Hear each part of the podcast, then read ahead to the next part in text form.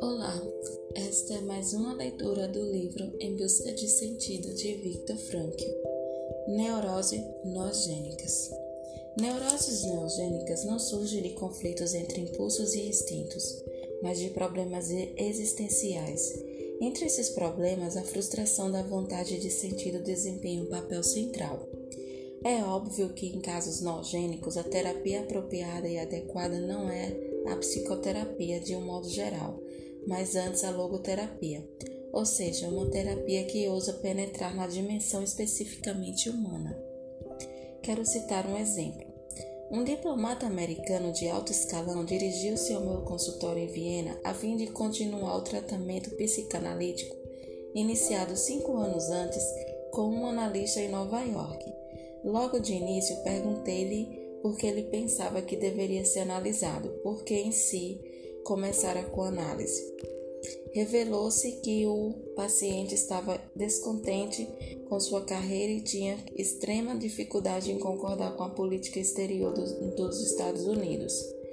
Seu analista, no entanto, lhe havia dito repetidamente que ele havia tentado reconciliar com seu pai, porque o governo dos Estados Unidos, bem como seus superiores, eram nada mais que imagens paternas e, consequentemente, a insatisfação com seu emprego se devia ao ódio inconsciente contra o pai. Uma análise que já vinha durando cinco anos induzir o paciente a aceitar cada vez mais as interpretações do seu analista, até que tantas árvores de símbolos e imagens ele não mais conseguiu ver a floresta da realidade. Após algumas poucas entrevistas, ficou claro que a sua vontade de sentido estava sendo frustrada por sua profissão e que ela, na realidade, ansiava engajar-se com outra espécie de trabalho.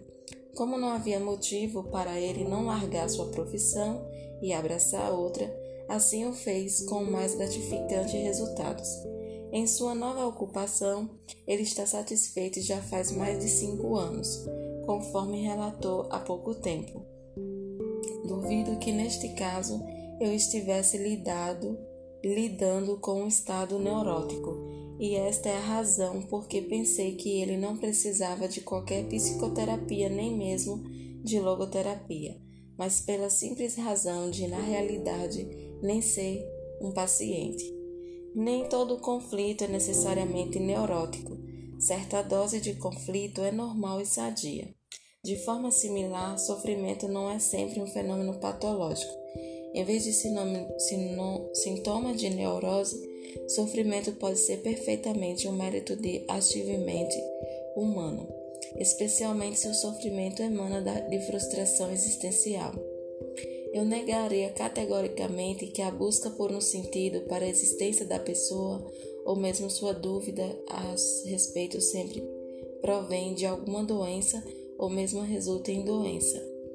Frustração existencial em si mesma não é patológica nem patogênica. A preocupação ou mesmo o desespero da pessoa sobre se sua vida vale a pena ser vivida é uma angústia existencial, mas de forma alguma doença mental. E bem possível que interpretar aqueles termos deste motivo motive o médico a soterrar o desespero existencial em seu paciente debaixo de um monte de tranquilizantes. Sua função, no entanto, é de pilotar o paciente através de suas crises existenciais de crescimento e desenvolvimento. A logoterapia considera sua tarefa, ajudar o paciente a encontrar sentido em sua vida, na medida em que a logoterapia a conscientize do logos oculto de sua existência. Trata-se de um processo analítico. Até o ponto, a logoterapia se assemelha à psicanálise. Entretanto, quando a logoterapia procura tornar algo novamente consciente, ela não restringe a sua atividade a fatos instintivos dentro do inconsciente do indivíduo, mas se preocupa também com as realidades existenciais, tais como o sentido potencial de sua existência a ser cumprido, bem como a sua vontade de sentido.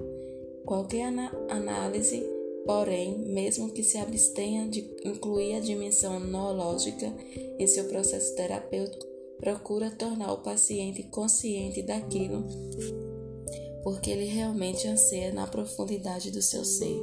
A logoterapia diverge da psicanálise na medida em que considera o ser humano em um ente cuja preocupação principal consiste em cumprir um sentido e não na mera gratificação e satisfação de impulsos e instintos, ou de mera reconciliação dos reclamados conflitantes do id, ego e superego, ou na mera adaptação e no ajustamento à sociedade e ao meio ambiente.